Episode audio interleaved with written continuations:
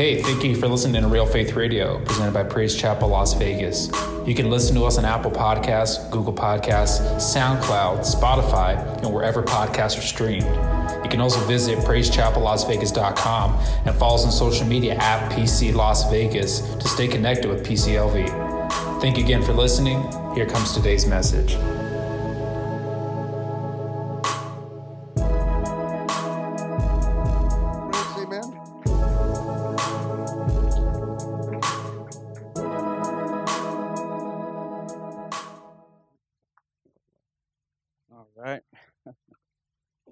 Haven't spoken in, uh, well, I mean, this is my second time speaking in 18 years behind the pulpit, so I might be still a little rusty. Um, but uh, before we start, I want uh, uh, we're to have some icebreakers, some jokes. So, who was the first drug addict in the Bible? Does anybody know? Nebuchadnezzar. He ate grass. Where was Solomon's temple located? On the side of his head. Who is the fastest runner in the race? Adam, because he was the first in the human race. Amen. And all right. So I titled this message The Journey to. We're going to be looking into the life of Abraham out of the book of Genesis, chapter 12. The first 11 chapters of Genesis are all about the human race. And after the fall in the garden, humans are not in a good state. In chapter 12, God focuses on a couple, Abraham and Sarah. He has a plan, a master plan of salvation, that through this couple was going to come the Messiah, Jesus our Savior. From chapter 12 to the New Testament, it's all about the Jewish people, the nation of Israel. Abraham's name was first uh, Abram until God changed his name to Abraham. There's a reason why God changes names. By, by changing their names, he gives them a new identity. He lets them know that they're, they are destined for a new mission. Such was the case with Jacob, who became Israel, and Simon, who became Peter. After Jesus changed Simon's name into Peter, he would occasionally call him Simon at times because Simon acted like his old self instead of the rock that God had called him to be. The same is true with Jacob. God continued to call him Jacob throughout the Bible to remind him to depend on God's strength. God broke Jacob's hip when he changed his name to Israel, but he also broke him spiritually because he was being a deceiver, a conniver, a trickster. God sometimes has to break you to fully surrender to him. With Abraham, you don't see God calling him Abram anymore. Abraham kept his new name. Abraham's journey began when he accepted the call of God. Abraham got a taste of heaven every time God spoke to him. His main goal was to make it to heaven, for the Bible says in Hebrews 11:10 that he was looking for a city whose builder and maker is God. Our Christian walk should be viewed as a journey. Once we accept Jesus into our hearts, our journey with God begins. He has a journey specifically for you. Our main goal in this journey should be to make it to heaven. Yes, we're saved, but there's still a battle for our soul. The devil will try to make us fall back into sin so we won't make heaven our home. All of this is temporary. The older you get, the more you realize how every how temporary temporary everything is. One day all this world is going to pass away. But we, like Abraham, should be looking forward for that city whose builder and maker is God. Abraham is known as the man of faith, but he also struggled struggled with his faith, just like you and me when we struggle with our faith. There was times when Abraham looked at everything through the eyes of faith, and there was times when Abraham didn't look at everything through the eyes of faith. When he took Isaac to be sacrificed, he had the eyes of faith. On our journey with God, we should look at everything through the eyes of faith.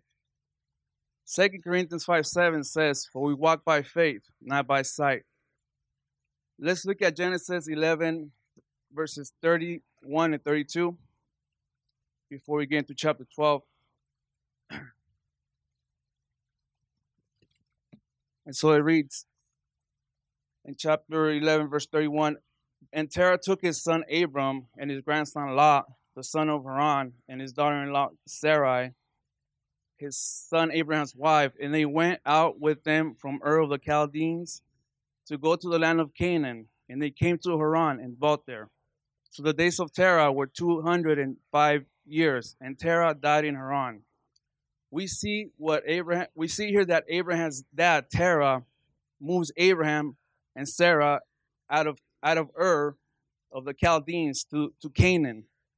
It was Abraham's dad that takes the lead, moving them to Canaan. We also see that Abraham was from Ur of the Chaldeans, which is southern Iraq. He, which is now southern Iraq. He was rich and came from a wealthy family. He and his family were idol worshippers. The land of Ur was one of the centers of idolatry. In the center of this town, there was a huge temple called the Great Ziggurat. You have a picture of that? There's that temple, and there's another picture before that. And that's where it's at Iraq now. And as you can see, the, the, the, the third, all those three floors are gone now. And so that's where Abraham, he lived around all that. There used to be two walls. There was a wall around the city of Ur, and there was a, another wall around that temple, which they call the sacred wall. This, this temple was dedicated to the moon god Sin, or Nana, or Nanar. Nana. Don't call your grandma Nana anymore. Which was the main, which was the main god of this city. Abraham worshipped this moon god. This city also worshiped different gods of nature. Abraham and his family were saturated with idolatry, kind of like you and me when we, we were on the world. We were saturated with idolatry before we got saved. It could be any, even, even now that we're saved, we can still have idols. It could be anything that you put before God. The land of Ur was a highly advanced civilization. It possessed great wealth. It was prosperous.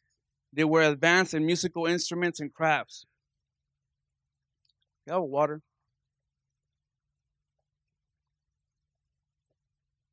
Excavators even found the golden harp. You have a picture of that one? They found that in Ur, and it's still it's still in display. They also found the golden helmet. You have a picture of that one? Ur was the largest city in the ancient Near East and a major trading post. It was all it was a land of opportunity and economic prosperity. They had a university with a giant library. They created the first wheel and the first law. It was the greatest commercial and most advanced cultural city of that time. So let's look at Genesis verses 1 through 3.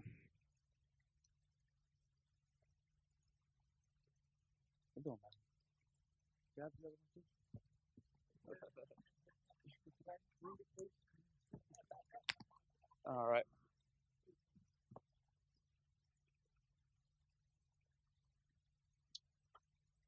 Now the Lord had said to Abraham, Get out from your country and, your, and from your family and from your father's house to a land that I will show you. I will make you a great nation. I will bless you and make your name great, and you shall be a blessing. I will bless those who bless you and curse those who curse you. And in you all, all the families of the earth shall be blessed. We see in these verses what is called the sevenfold blessing of God. In verse 1, God tells Abraham to go to a land that he will show him. Abraham did not know where he was going. God never told Abraham where he was going. The reason was because God wanted Abraham to be totally dependent upon God. God wanted Abraham's heart first, just like you and me. On our journey with God, He wants us to be fully dependent upon Him for all things. He wants you, He wants your heart. Before He blessed Abraham, He wanted his heart first before he blesses us, he wants our hearts. If he has your heart, the blessing won't go to your head. You will know where all the blessings came from. In this sevenfold blessing, we see what is what we see that it was God and God alone who says to Abraham, I will, I will. It was all about what God can do for a, for him. In Psalm 91, you also find God saying, I will, I will. Psalm 91 14 through 16 says, Because he has set his love upon me, therefore I will deliver him. I will set him on high, because he has known my name. He shall call upon me, and I will answer him. I will be with him in trouble. I will deliver him and honor him. With long life, I will satisfy him and show him my salvation. On our journey with God, we can become spiritually prideful and make it all about what we have done for Christ.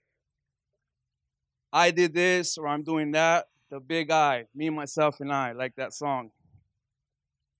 But it's all about what God has done for us and what He's continuing to do for us.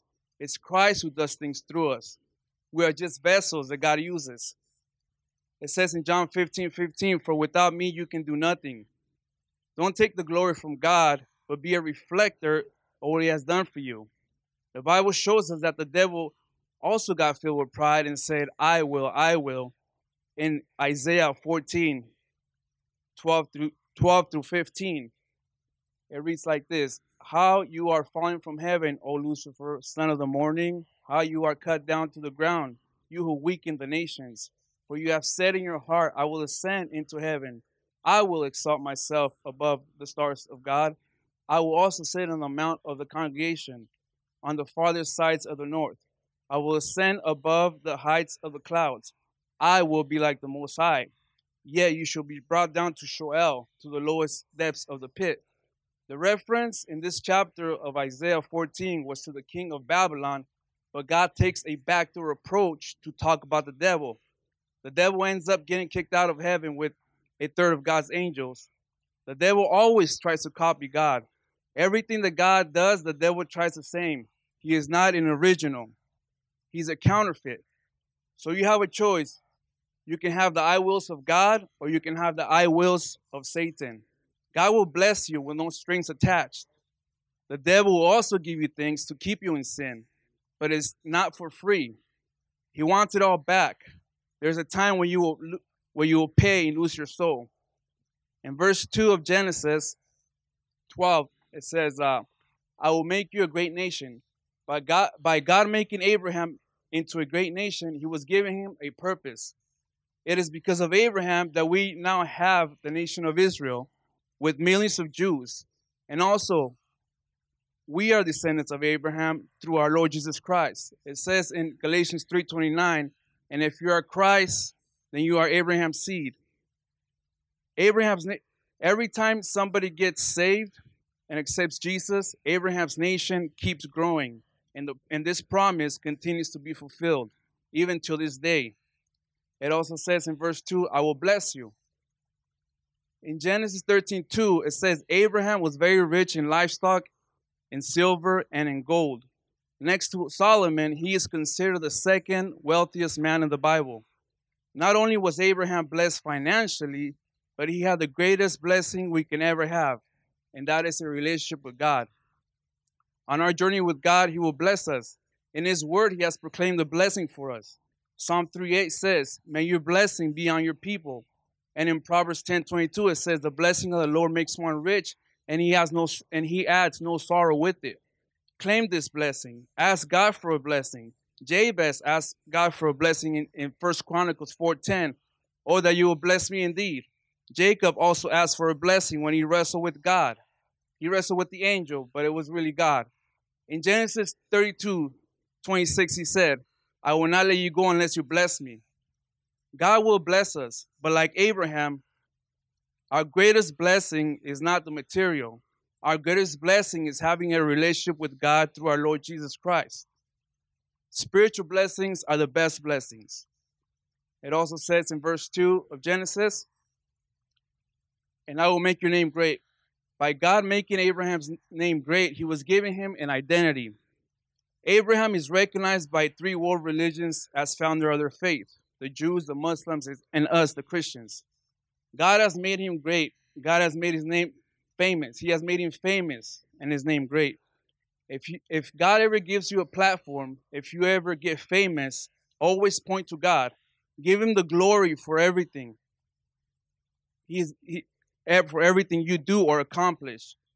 I like it when famous people and sports stars give all the glory to God. You might you may not have a platform, you may not be famous, and that's okay the most important thing is li- in life is not your name being made great. The most important thing in life is your name's location. Location, location, location, like the realtors say.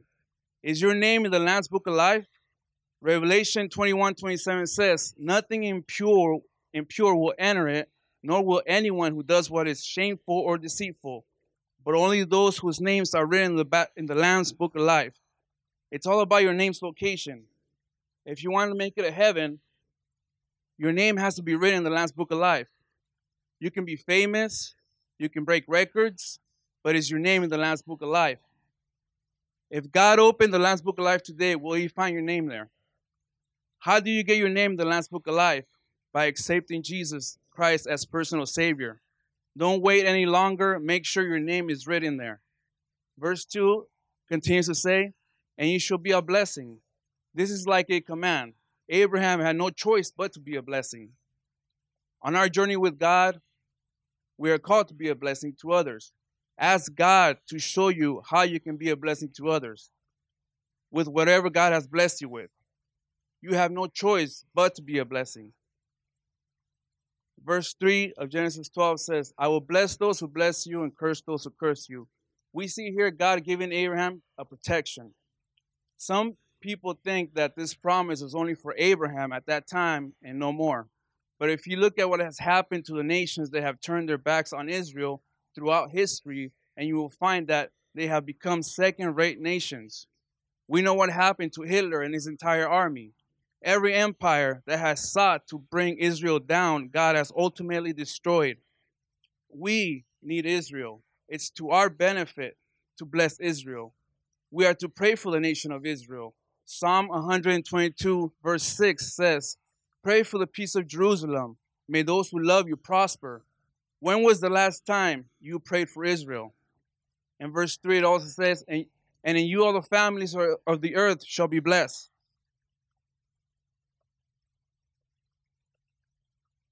This is a prophecy fulfilled. This is a prophecy of Jesus given to Abraham, and it was fulfilled 1900 years later when Jesus was born. Jesus, a descendant of Abraham. Jesus, the seed of Abraham the one through whom me and you are saved and can inherit eternal life. We are blessed in Jesus. This prophecy proves that God exists, that His word is true,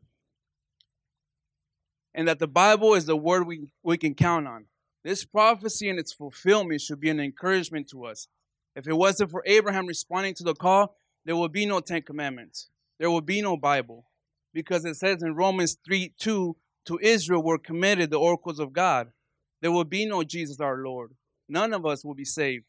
In this sinful blessing, God gave Abraham a purpose, an identity, and protection. The world and the devil will also offer you these three things that God gave Abraham a purpose, an identity, and protection. But it requires for you to compromise or forsake God. It requires your soul. So in Genesis 12, verses 1 through 3, we see these promises, the sevenfold blessing of God. And we find Abraham in Haran. He had just left his, his hometown, Ur of the Chaldeans, with his wife Sarah, his nephew Lot, and Terah, his dad. In verse 1 of Genesis 12, we read that God had said, This is a recounting of the call and promises that God had already spoken to Abraham.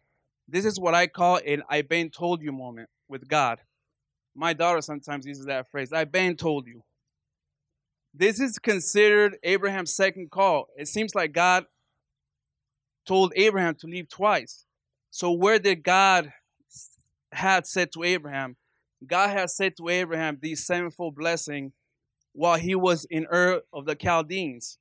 Acts 7 2 says, And he said, Brethren and fathers, listen. The God of glory appeared to our father Abraham when he was in Mesopotamia before he dwelt in Haran and said to him, Get out of your country and from your relatives and come to a land that I will show you. Mesopotamia is Ur. Mesopotamia is, is known as the land between two rivers. Abraham pro- probably got this promise through a vision or a dream while he was a sinner, an idol worshiper in Ur of the Chaldeans. It was God who chose Abraham. God does the choosing. It was God who chose you. In John 6 44, it says, No one can come to me unless the Father who sent me draw him. God chooses whom he chooses.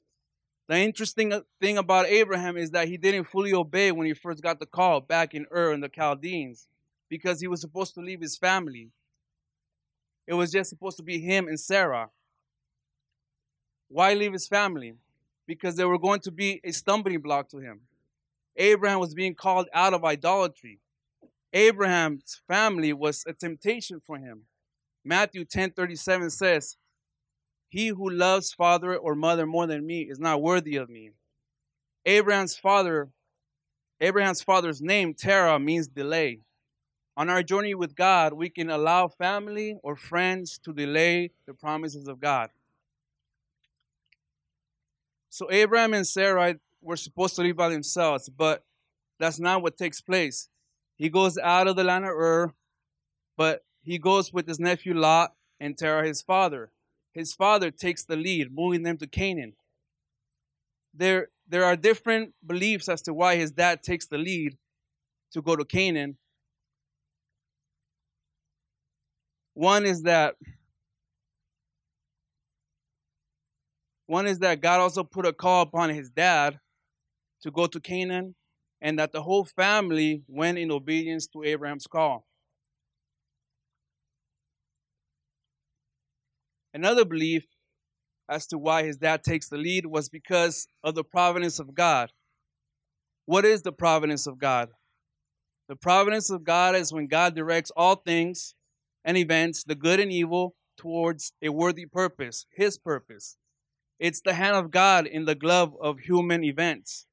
It's God the pilot at the wheel during the night watch. Like when Moses and and like when God brought together baby Moses and the princess, Pharaoh's daughter, at the Nile River and changed the destiny of a nation.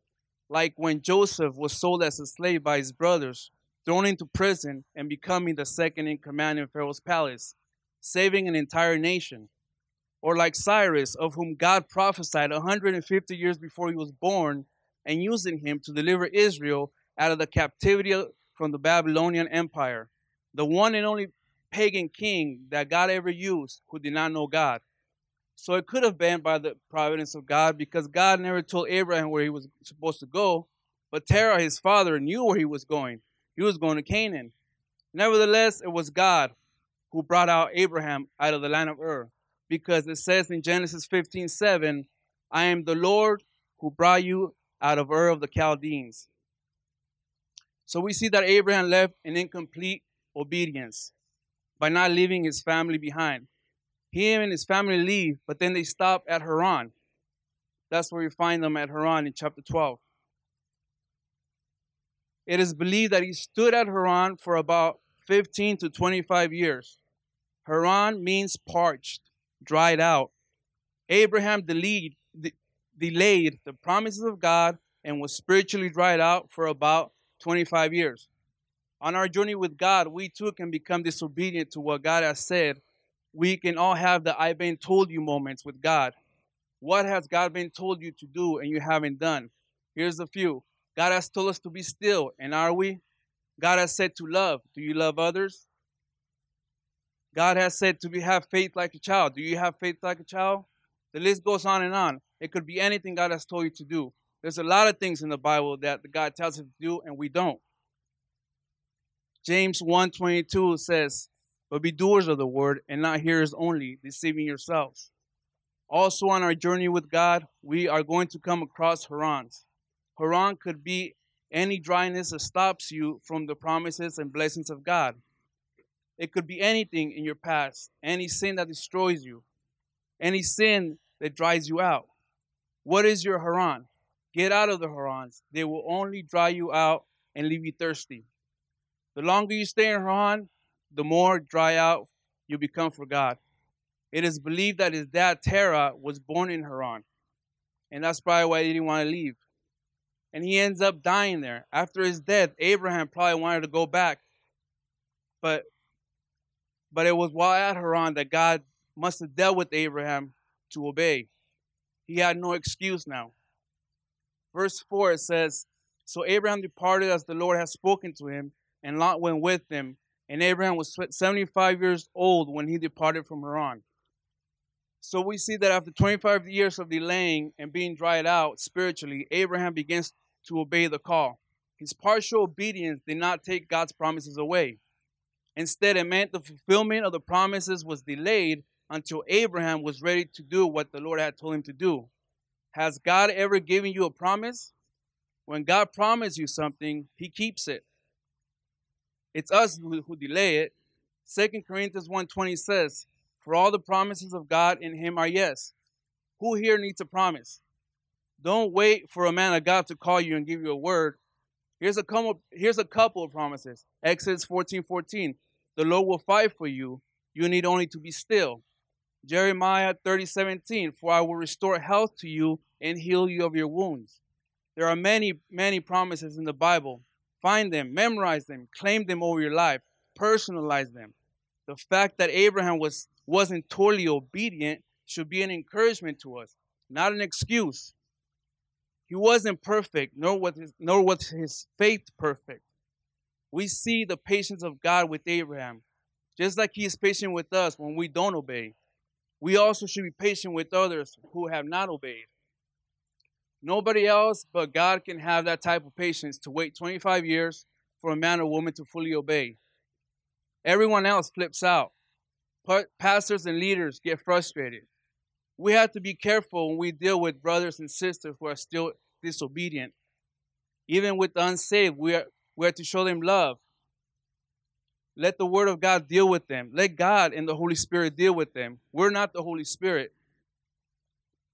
Let God deal with them like He dealt with Abraham. Don't get me wrong, there's still consequences when we don't obey God's Word.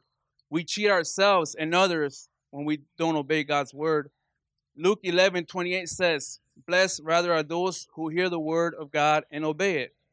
On our journey with God, it's to our benefit and the benefit of others if we obey God's Word.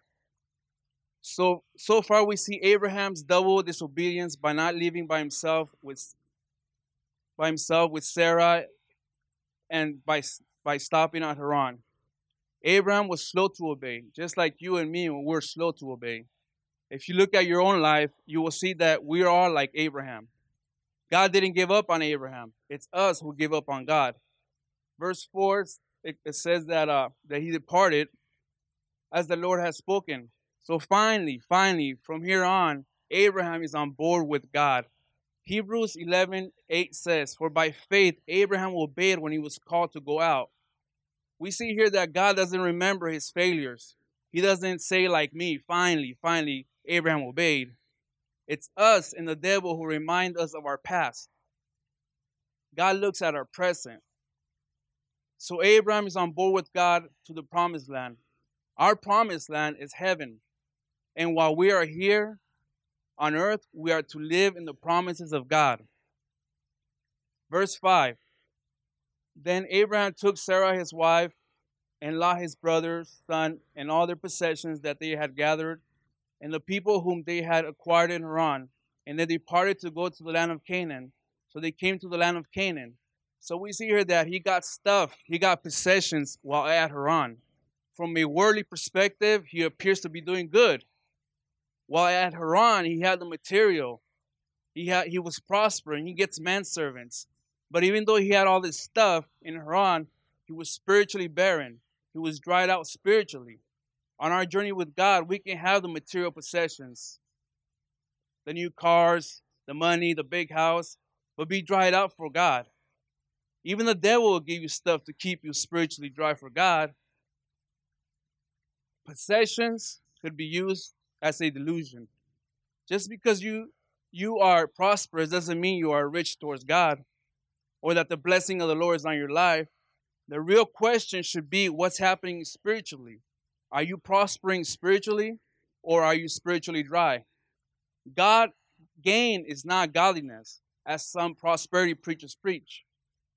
Mark 8:36 says, "For what should it profit a man if he gain the whole world and lose his own soul?" there's nothing wrong with material things, with having a good job, a nice house, a nice car. The problem is, is if those material things keep you dry for God, or you idolize them.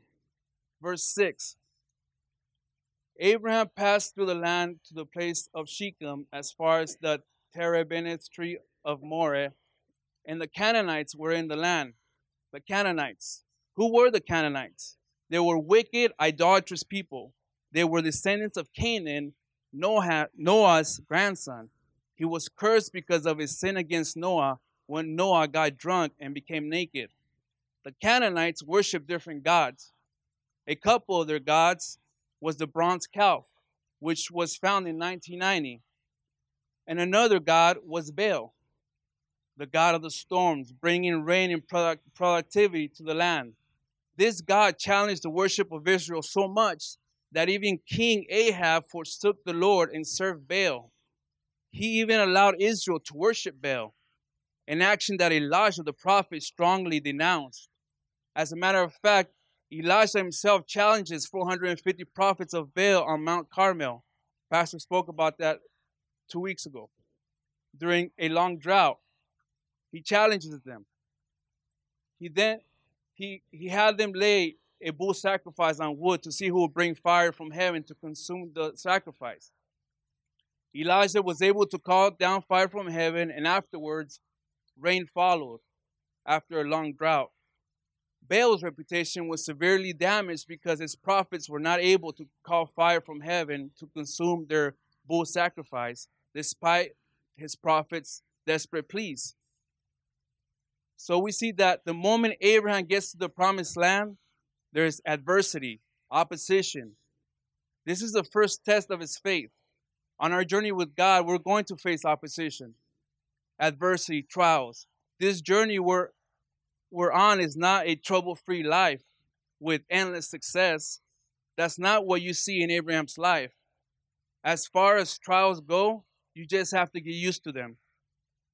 The Canaanites represent the world and the devil opposing us to make it to heaven, to serve gods, to serve the Baals. What is your Baal that you worship? It could be anything the Baal of money, greed, lust.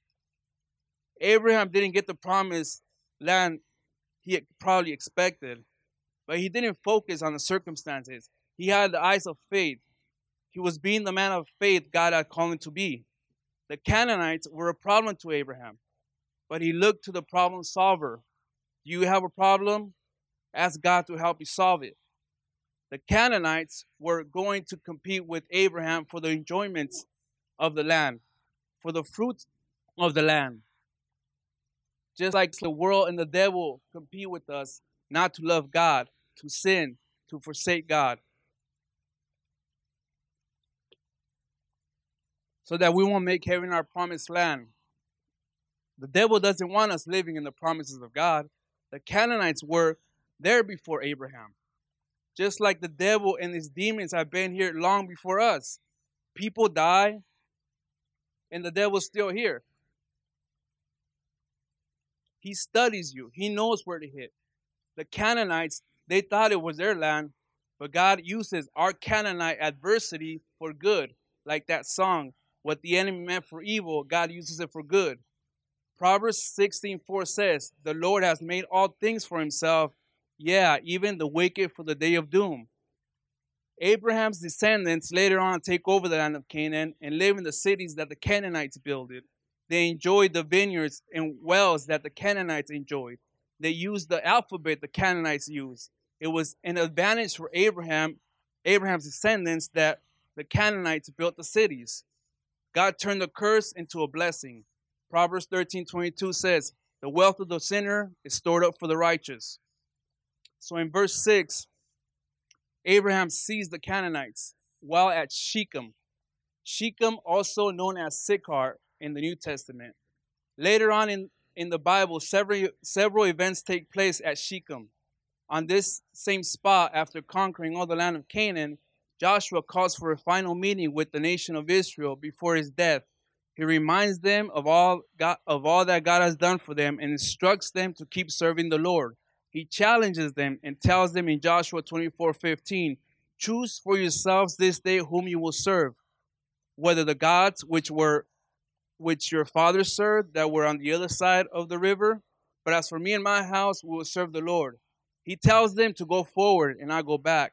Jacob on this on on Jacob later on in Shechem digs a well. Jesus in the New Testament meets the Samaritan woman at this well in Shechem. The word Shechem means shoulder or back. What happens when you look at your shoulder? You start looking back. Back at your old ways, your old gods. Proverbs 4:25 says, "Let your eyes look straight ahead. Do not look to the right or to the left." It was here at Shechem that Abraham saw the Canaanites. The Canaanites had giants from the tribe of the Anakites, descendants of the Nephilim. So the Canaanites literally had giants. In the book of Joshua, when the 12 spies came back and gave a report of the land, they mentioned these giants. It wasn't an exaggeration. Goliath was a descendant of the Nephilim. Goliath was a symbol of, of Israel's previous failure because Israel was to destroy all the Canaanites. But they didn't. They kept some and put them in forced labor, a big mistake that created Goliath. The devil throws us giants, but we also create our own giants when we fail to obey God's word. When Abraham saw the Canaanites, fear could have set in, and he might wanted to go back. But he, but he had faith, like Joshua and Caleb, that God was going to protect him and give his descendants the land. While at Shechem, it's as if God was saying to Abraham, You're in the army now, no going back, but forward. Lot's wife looked back and was turned to a pillar of salt. On our journey with God, as we face opposition, as we face giants, we too might get tempted to go back to our old ways, our old gods. The devil will have us to look back and want us to backslide. Israel wanted to go back to Egypt after the 10 spies came back with the bad report of the land. We, like Joshua and Caleb and Abraham, must keep going forward like soldiers of Christ. The armor of God gives no protection for the back. It's, it's meant for us to go, it's not meant for us to turn back and run. We are to go forward, drinking from God's well. That well that Jesus says in, in John 4 13, whoever drinks of the water that I shall give him will never thirst. God's people are to move forward no matter what. In verse 7, it says, Then the Lord appeared to Abram and said, To your descendants I will give this land. And there he built an altar to the Lord who had appeared to him. To your descendants I will give this land. We see here that Abraham took that when, that once Abraham took the plan of God, God speaks to him. He gets clear direction and understanding. He gets step two. Back in Haran, God was waiting on Abraham to obey what he had put in his heart to do. That's the way God is with us. When we don't obey his word, we don't get a fresh revelation. We don't get a clear direction. We think we are waiting on God, but in reality, God is waiting on us to obey his word. We also see here the provision of God. God was going to give the, this land to his descendants. At first, it was probably disappointing for Abraham that he wasn't the one who was going to get the land. But this is how God helped him to see that this land of Canaan was just a representation, a picture of the real city whose builder and maker is God. Canaan was a symbol of the real land of promise, a symbol of heaven. God told Abraham, To your descendants, I will give this land. The Canaanites, they thought it was their land. But if God says, I'm going to give it, clearly God's claim wins theirs.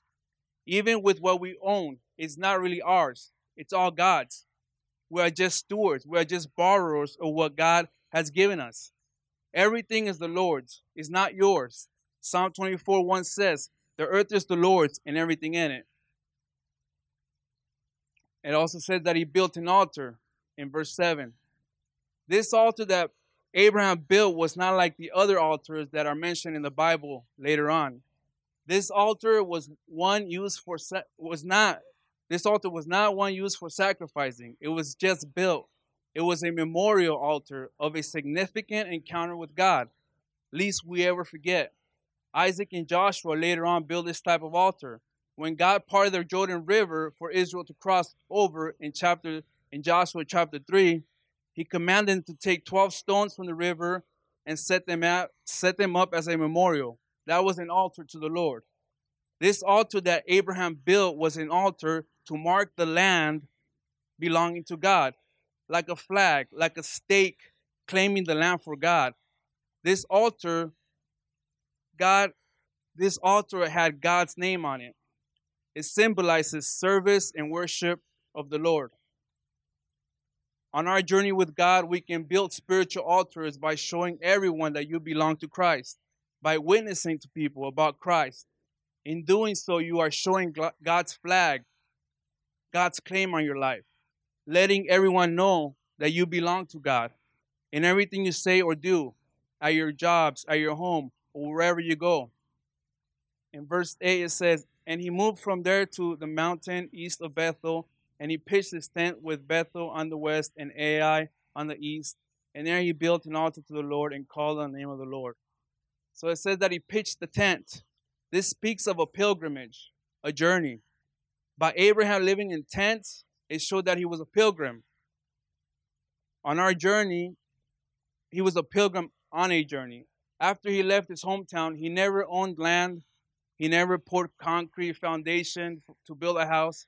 Back in Ur of the Chaldeans, Abraham had it all. He had the house, the camels, the dogs, the car. But when he had an encounter with God, he figured that this is not where it's where it's all at. This is not what life is all about. On our journey with, with God, we should have a tent mentality. The Bible says we are strangers, we are pilgrims, just passing through. First Peter 2 11 says, Beloved, I beg you, as sojourners and pilgrims, abstain from fleshly lusts which war against the soul. Now, now don't go selling your house or and go buying a tent. But have a tent mentality. It's it's okay if you live in a house. If you just don't take it too seriously.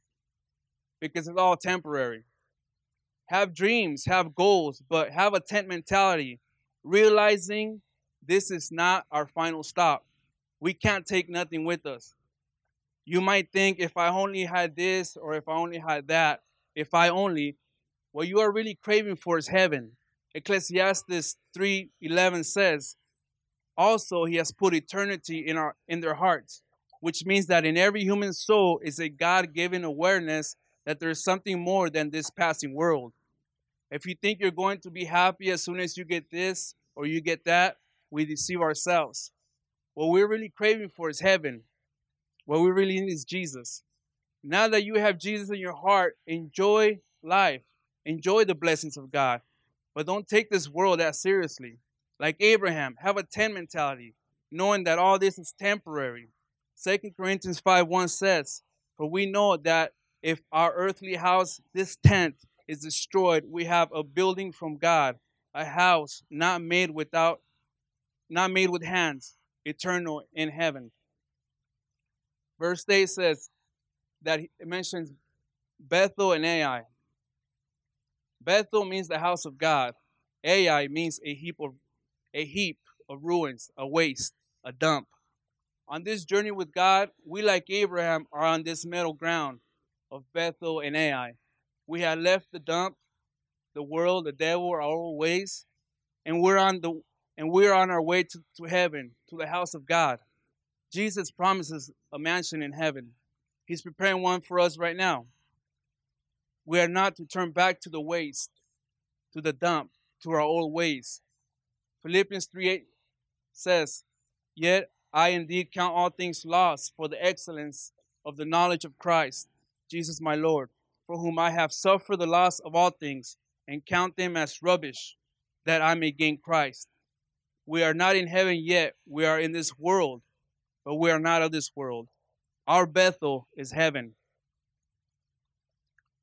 It mentions in verse 8 that he built another altar and calls on the name of the Lord. We see Abraham worshiping, calling on the Lord. He keeps the worship of God in his house and his family.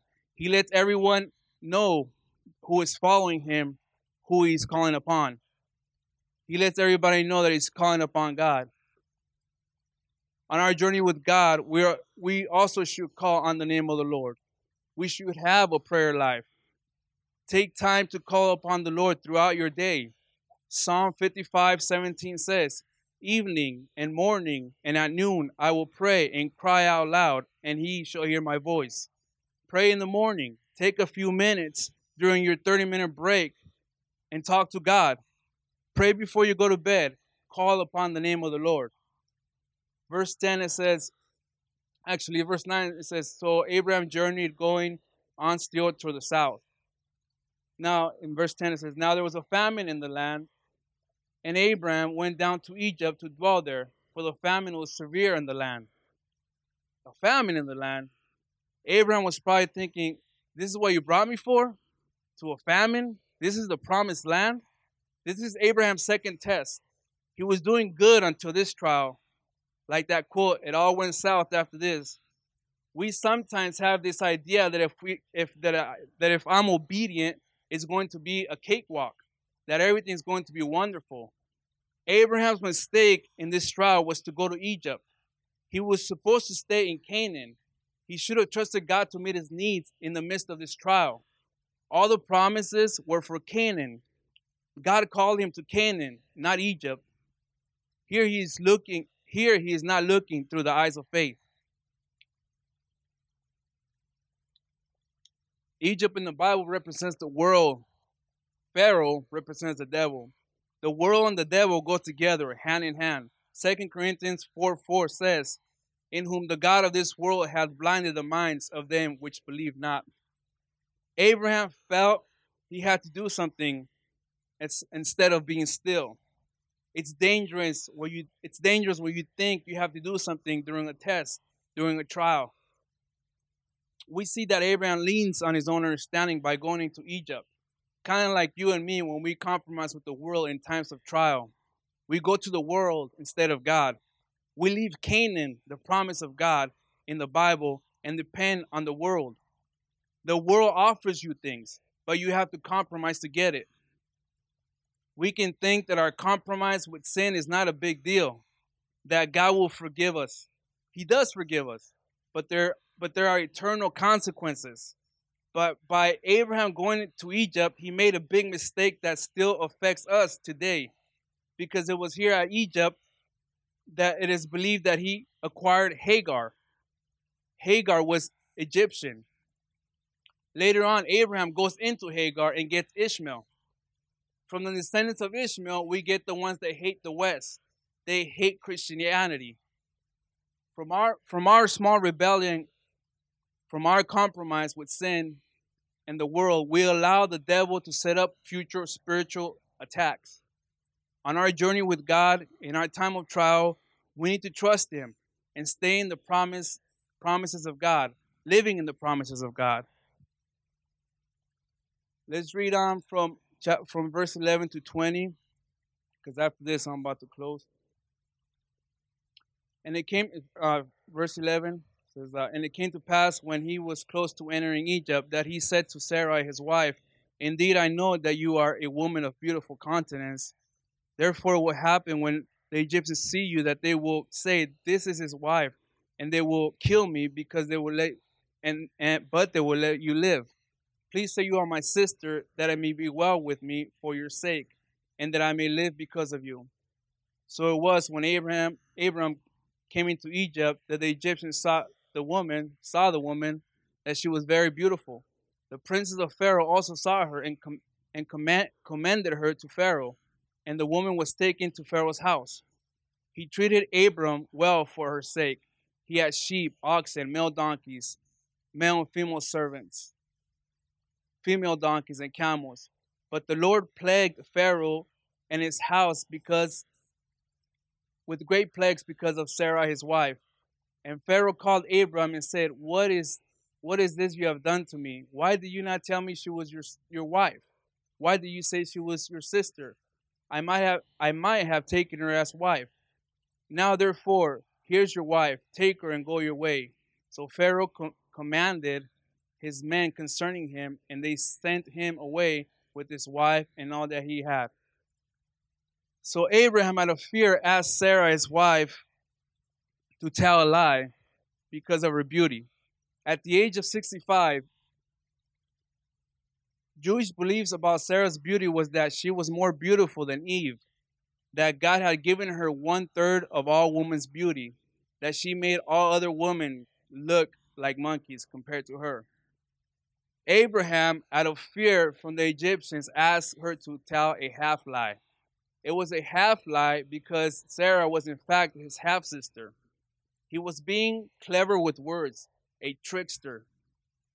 But it was still a lie. That's why that's probably why Jacob was probably a trickster. The Egyptians liked other women because they believed their women faded early. And if Pharaoh saw a beautiful woman, he would take the wife. We see Abraham getting out of the will of God and operating, he was operating in fear. His plan here was to lie.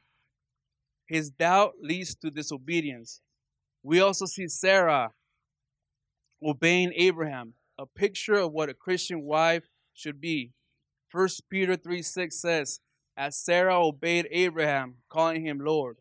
She submits and trusts even when her husband is not walking in wisdom.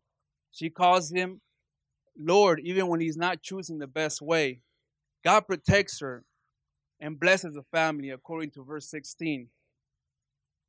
Abraham thought he was getting away with it. He thought his plan had worked, but it wasn't God's plan.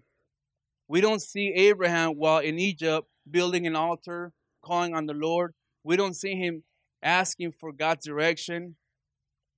He gets out of the will of God. On our journey with God, we can become dangerous when we when we get out of the will of God. We put we put everyone close to us in jeopardy. Whenever we sin, we never sin alone. It's always it always involves other people. Like when you throw a stone into a lake, there's a ripple effect that follows. Our sin has consequences far above beyond just you and just you. It affects people around you. Here we have an unbelieving king, King Pharaoh, rebuking God's man. Abraham became a curse. Abraham was not a blessing. Abraham lost his testimony. On this journey with God, we need to know that people are watching our lives. We have a, tes- a testimony. We can get up behind this pulpit and testify, which is fine, but sometimes we leave a mess behind. I remember, you know, when I got saved, I was saved for about three years, and I was telling this brother, Yeah, I've been saved for three years, kind of bragging. And the brother told me, Faithfully? Man, made me think, faithfully. I was I was faithful. I was re- I was faithful, but it made me really think like, man, that's true. Are you serving God faithfully? We see that Abraham was not perfect. Just like you and me are not perfect. This is why we are to look into the Word of God to, to avoid all these pitfalls along our journey to Canaan, along our journey to the promised land. In,